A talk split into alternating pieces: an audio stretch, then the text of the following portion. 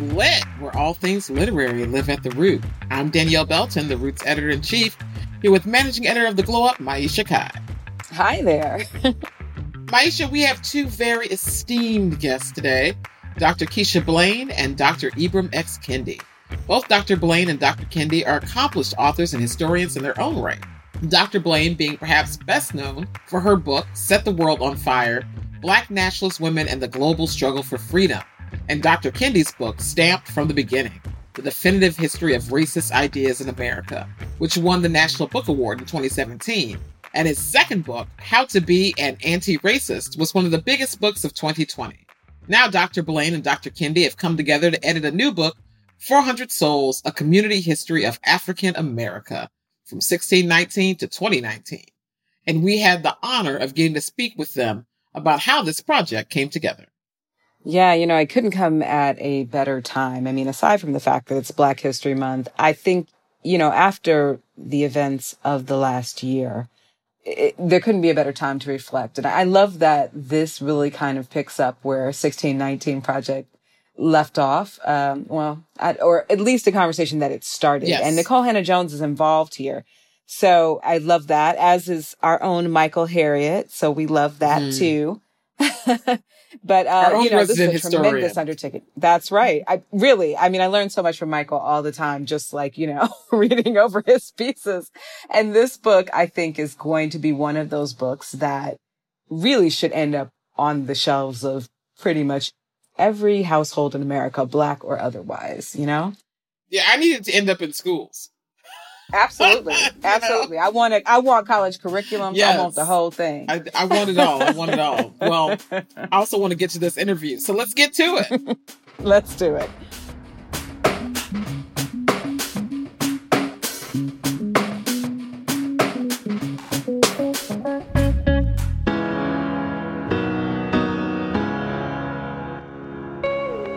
Doctors Blain and Kendi, welcome to It's Lit. Thanks for having us. Yes, it's, it's, it's truly an honor to be on the show. Oh, the honor is all of ours because we are beyond excited to have both of you with us today to discuss the incredible 400 Souls, a community history of African America from 1619 to 2019. And we're going to drop the formalities a bit and call you Keisha and Ibram since we're all family here. but we have a little family tradition here on It's Lit. Since we're a podcast about Black books, authors, journalists, all things writing, we like to start every episode by asking our guests to name at least one book they have considered life altering, life changing, mind blowing, the book that begat every book for you.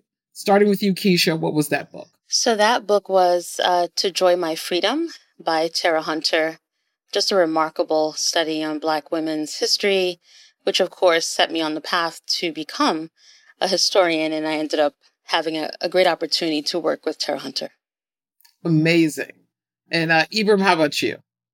Oh man, uh, one book. Jeez. Uh, I think I would probably say um, Black Reconstruction by W.B. Du Bois. Um, All right. That's a good one. That's the first one. No one has re- referenced that book on our show before. I think either of these. I mean, that's good. Yeah, this is great. I New love books. New old books. I love it. I love it. Those are excellent choices. But, you know, we're here to celebrate and discuss what we consider to be another must read, your anthology 400 Souls, which was published last week in tandem with the start of Black History Month. And this is a deep dive into the creation of the community you call African America. Together, you recruited 90 writers to individually chronicle now, the now 400 plus years since our ancestors arrived on this country's shores and continued a conversation that for many only began in 2019 with the New York Times 1619 project. And it's worth noting that that project's originator, Nikole Hannah-Jones, pins the first five years chronicled in 400 Souls, The Arrival. How did this project originate, and how did you two come together as co-editors? Well, I, I in 2018, as the 400th really symbolic birthday of, of Black America approached in 2019, I was thinking of a, a, way to commemorate and recognize these 400 years. And of course, being an historian, first idea was why not write a history? But as you know, histories are oftentimes histories of a community, whether the Black community or um, any community are typically written by individuals, oftentimes men. And and so, you know, I thought, well, what if we brought together a community of writers to, to write the history of a community? What if we broke up these 400 years into five year periods and asked 80 writers to, to write pieces on that five year period? And, and what if we also brought in poets to also reflect on 40 years? And so it was a, just a, an idea, um, a pretty monumental idea. And, and, you know, Keisha Blain and I had, had worked um, and co-edited together in the past. And, you know, she has done incredible sort of monumental work. I've talked about how she's moved mountains. So, you know, when I, I knew that if there was anyone who could help me pull this off, it was Professor Blain. So somehow, some way, she agreed uh, to come on board. Um, and and and also, I think part of our idea was not just to write this history using a with a community, but also for these 90 writers in total to make history, meaning 100 years from now, 300 years from now, when people are asking the question, well, what were Black folks thinking? How are they remembering when they turn 400 years old? And, and, and they can sort of take, pick up this book and, and see a sampling of, of, of what black folks, many different types of black folks, men and, and, and women, you know, gay and straight, cis and trans, and people from different ethnic backgrounds, and older and younger folks, that in many ways represents, um, or I should say, is a sampling of the black community.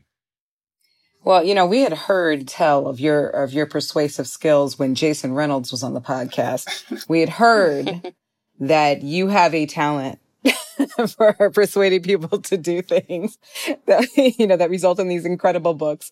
Uh, and you've amassed, uh, you know, the two of you have amassed a, a, a, staggering amount of talent here. You've got Donna Brazile and Angela Davis and Alicia Garza, Sherrilyn Ifill.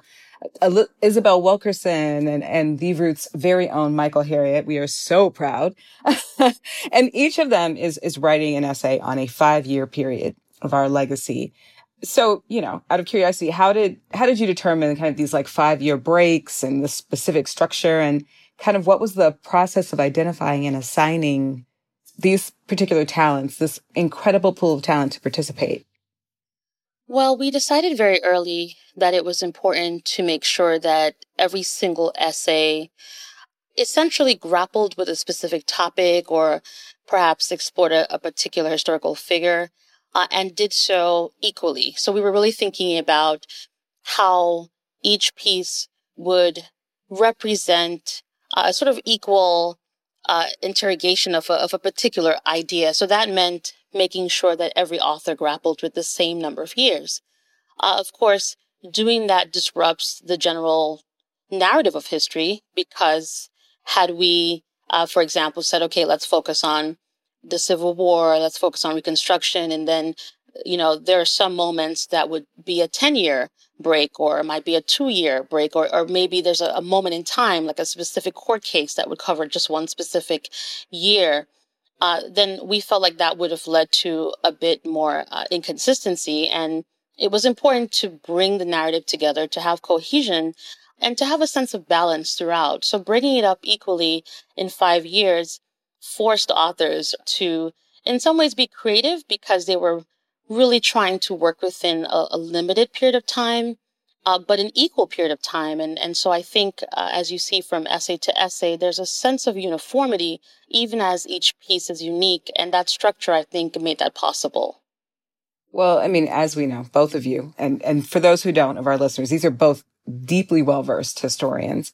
But were there any revelations about our history that kind of surfaced in this process of, of procuring these essays? Ah, man, I I think for me, one of the beauties of, of 400 Souls is is that we showcase and, and lift up so many ordinary African Americans who who were able to just do incredible or extraordinary things. And so there were certainly people who, who our writers wrote about who I had not heard of. You know, for instance, uh, Martha Jones writes about the American Revolution and, and doesn't, of course, write about the Declaration of Independence and instead writes about a woman named Mumbet um, from Massachusetts who was critical in Massachusetts as a state living up to its its ideals as this sort of beacon of freedom and, and sort of challenging and bringing her her case as an enslaved woman before the court. And so there are so many stories of like that with, with within 400 souls and which was just beautiful for me because, you know, when I was receiving, and I suspect, you know, uh, Professor Blain maybe thinks the same thing. When we were receiving these these essays, you know, I was just consistently blown away. I mean, even mm-hmm. when when when Michael uh, Harriot sort of writes about those white supremacists as terror cells, and and the way that sort of connects to this moment, and and the way in which he classified black folks as the hero, and it, you know, there's just even the way in which people were framing things to me was was was blowing me away and and, and causing me to think in ways I had not before. Yeah, I would agree with that too. Uh, and just to quickly add one example that just came to mind as we were talking uh, is the essay by Harriet Washington. And Harriet Washington, you know, writes about race and medicine. And initially, when we approached her to contribute a piece, we had another idea in mind. And she responded and said, I'd love to do this, but can I write a piece on James McCune Smith? Uh, and of course, I remember thinking, well, who in the world is that? Uh, I had no idea who this person was. But this was someone who she was writing about in her larger research, and she thought it would be important to tell his story. And as it turns out, this was the first African American to hold a medical degree. Um, wow. And it was remarkable to learn about this individual. And of course, you know, Ibram and I are both professional historians, but we had not uh, encountered his story. And to be able to learn his narrative through this telling uh, by Harriet Washington was phenomenal. Mm.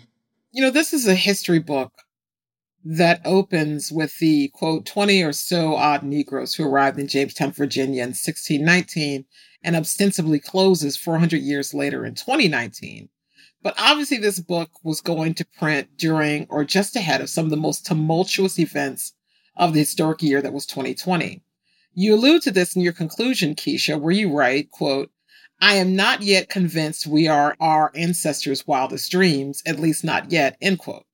Given what we saw unfold in the remainder of 2020, racial uprisings and reckonings, a still contentious presidential election, the first female and black and South Asian vice president, and the insurrection that marked the beginning of 2021, in addition to an ongoing pandemic, what perceptions or hopes do you have now?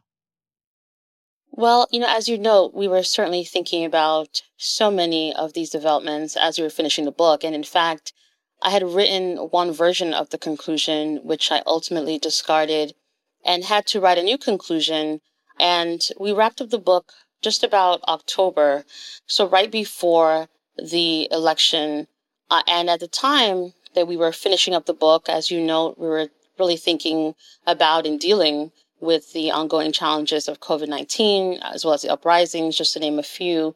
And so all of these things were on my mind as I was writing. So I, I felt a sense um, of despair as I was writing the conclusion, but I also wanted to convey a sense of hope. I had no idea what would happen in November, but I was certainly anticipating, uh, you know, good news. I was really hoping that we would uh, see the end of the Trump presidency. And for me, it was about looking ahead and imagining that we would actually begin to make steps as a nation uh, toward, you know, t- toward ultimately creating this inclusive democracy that we say that we stand for, that supposedly, you know, comes out of the even the U.S. Constitution. So it's all of these ideals that we say we hold dear. I was really hoping that, you know, with the elections that we would see uh, something happen that would move us in the right direction. Thankfully, I think I joined a lot of people in celebrating the outcome, but at the same time feeling like we can't just celebrate. We have to make sure uh, that, you know, those who are now in power will actually deliver on their promises.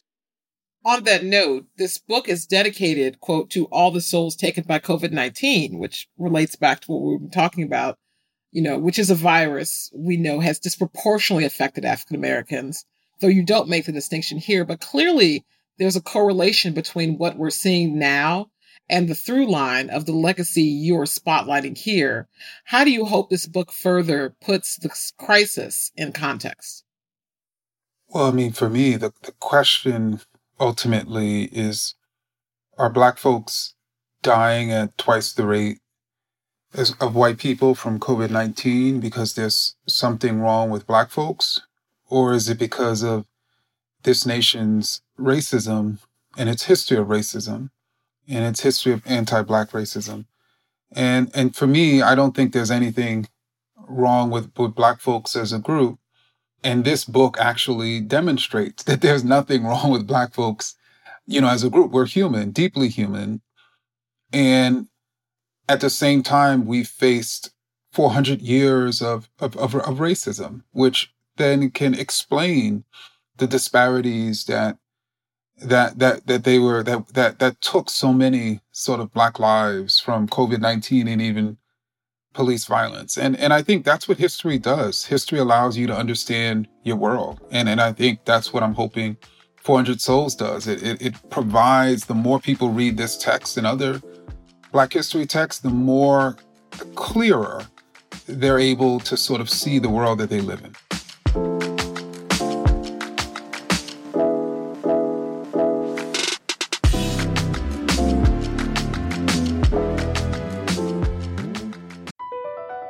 Across America, BP supports more than 275,000 jobs to keep energy flowing. Jobs like building grid-scale solar energy in Ohio and producing gas with fewer operational emissions in Texas. It's and, not or. See what doing both means for energy nationwide at bp.com slash investing in America.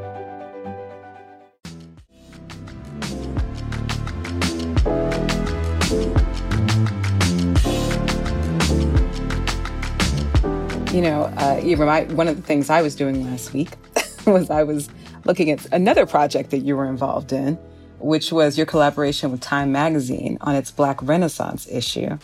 Uh, you know, so this is on a lighter note, actually, but you know, this is an era that you kind of spotlight as, as beginning around like six years ago or so. And obviously part of the very rich legacy of us in America as Black people is our ingenuity in the midst of chaos, confusion, oppression, all that, right? you know, and, and I think we'd like to all believe our renaissance is ongoing, but you know, what do you hope that our people collectively pull from these converging crises that we currently find ourselves in? And, you know, knowing that we love to also say black people are not a monolith, like what do you, how do you hope it might further help us kind of coalesce as a community?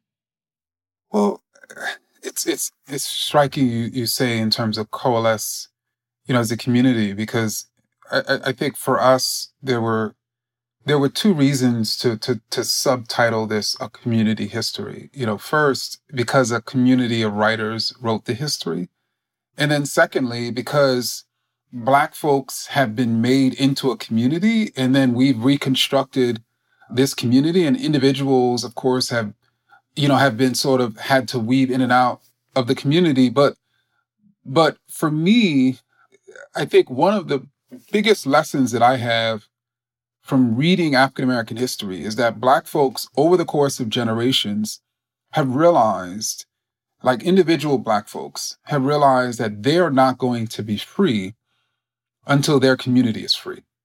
And, and if there's any lesson that, that Black folks can, can take from this text, it's what we've been telling our what we've been saying for 400 years. So what that means is is it's important, you know, for us to to think that you know what the way I get free is by fighting against what's happening to to black people writ large. What's fighting what's fighting against racism, you know, fighting against what's happening to to black women or or black queer people. That's how I get free. Um, and, and I think oftentimes you have some individuals who are black who, who imagine that somehow they're going to get free as individuals while the rest of us stay subjugated. And that's just not how it works. Fair. You know, because we've also, you know, obviously last last year with the uh, everything that happened, uh, which was I think pretty traumatic to us as a community. In the midst of all that, you know, we were seeing a lot of interest, uh, both performative and genuine, in Black thought and creativity. Do you have any thoughts? You know, and this goes to both of you. Do you have any thoughts on how we avoid this just kind of being another passing trend? This, you know, interest, this concern for for the state of the Black community?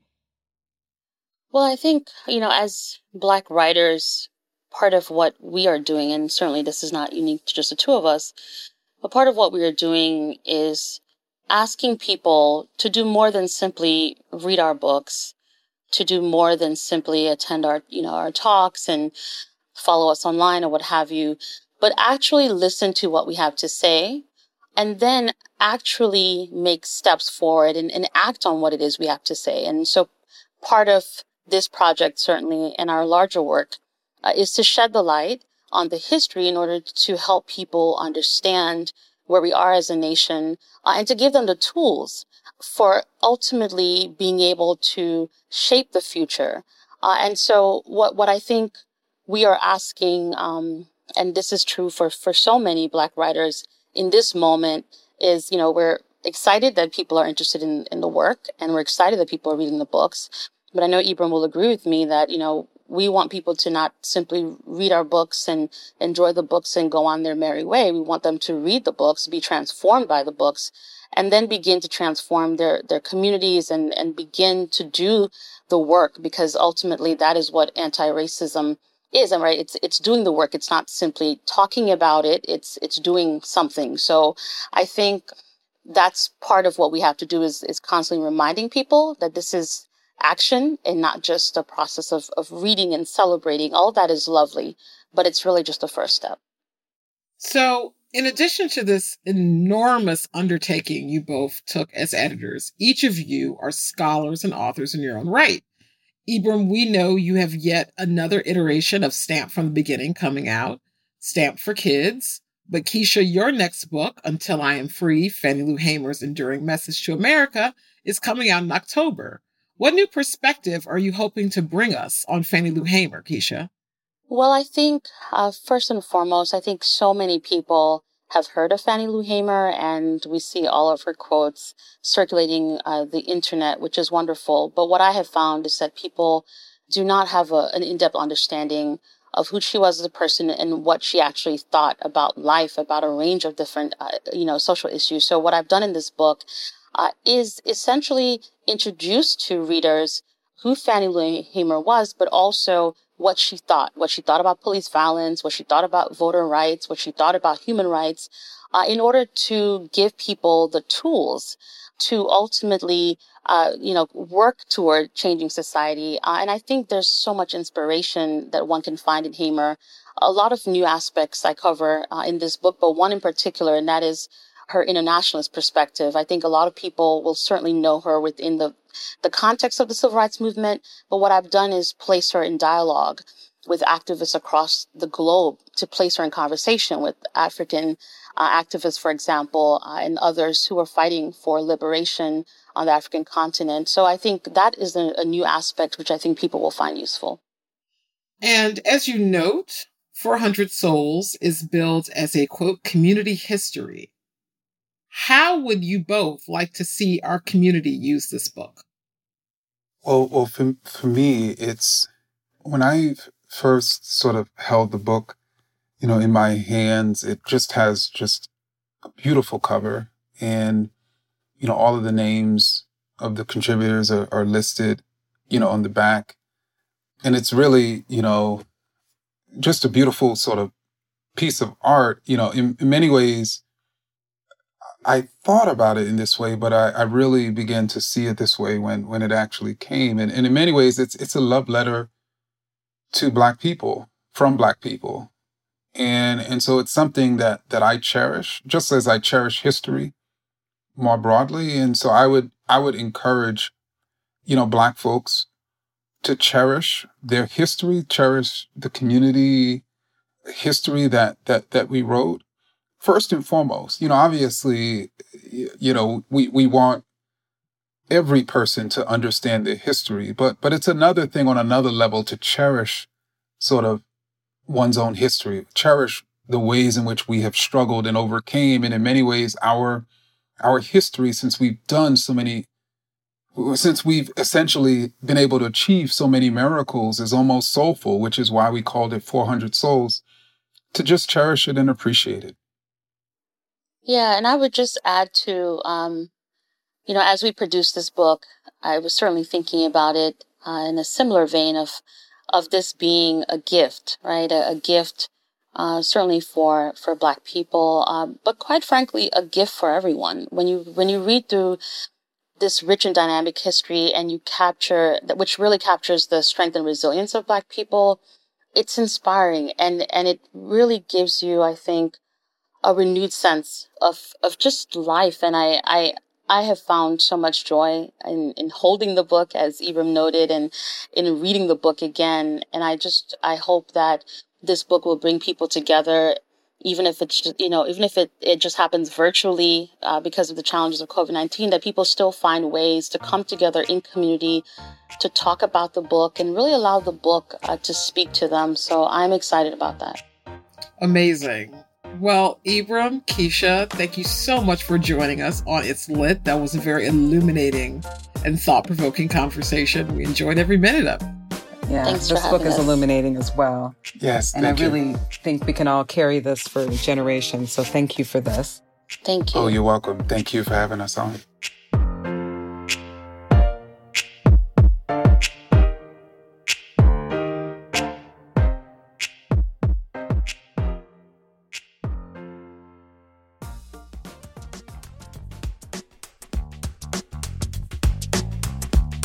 Root Presents It's Lit is produced by myself, Maiysha Kai, and Michaela Heck. Our sound engineer is Ryan Allen. If you like the show and want to help us out, please give us a rating on Apple Podcasts. It really helps other people find the show. And if you have any thoughts or feedback, you can find me on Twitter at Black Snob or on Instagram at Belton Danielle. And you can find me at Maiysha on Twitter. That's M A I Y S H A, and at Maiysha Kai on Instagram. And before we go, we always like to talk a little bit about what we're currently reading. Maiysha, what are you reading these days? I feel like I'm reading a bunch of things. Same. Um, you know, yeah. I mean, there's. I, I, have my. I feel like I have my hand in several books at the moment because um, there's so many new amazing releases right now. There's In Search of the Color Purple by Salamishah Tillet, which I'm excited. We're, we're going to talk to her soon, and it's you know, The Color Purple is like one of my I think a lot of people's favorite all time books. And I've always had such an affinity for Alice Walker, so I'm fascinated by this exploration of this landmark work. In addition to that, there's, you know, The Disordered Cosmos. Uh, there's, you know, working my way through 400 Souls, because, you know, this is not something you can read no. in, in, just one sitting. No. So I've been kind of coming and thumbing back to it and reading different chapters, and it's it's overwhelming but exciting. What are you reading? I am reading Bevelations. Hey now. Lessons from yes. a mother, an auntie, and a bestie by Bevy Smith. I love I mean, Bevy. isn't Bevy everybody's bestie? I mean, she's kind of like everybody's bestie in their heads because she's just exactly like that that chick. She is, and she's from Harlem, where I live now. Hey now, hey now, don't get better than that. Yes. well, that's it for this week. Thanks so much for listening, and we'll see you next week. Until then, keep it lit.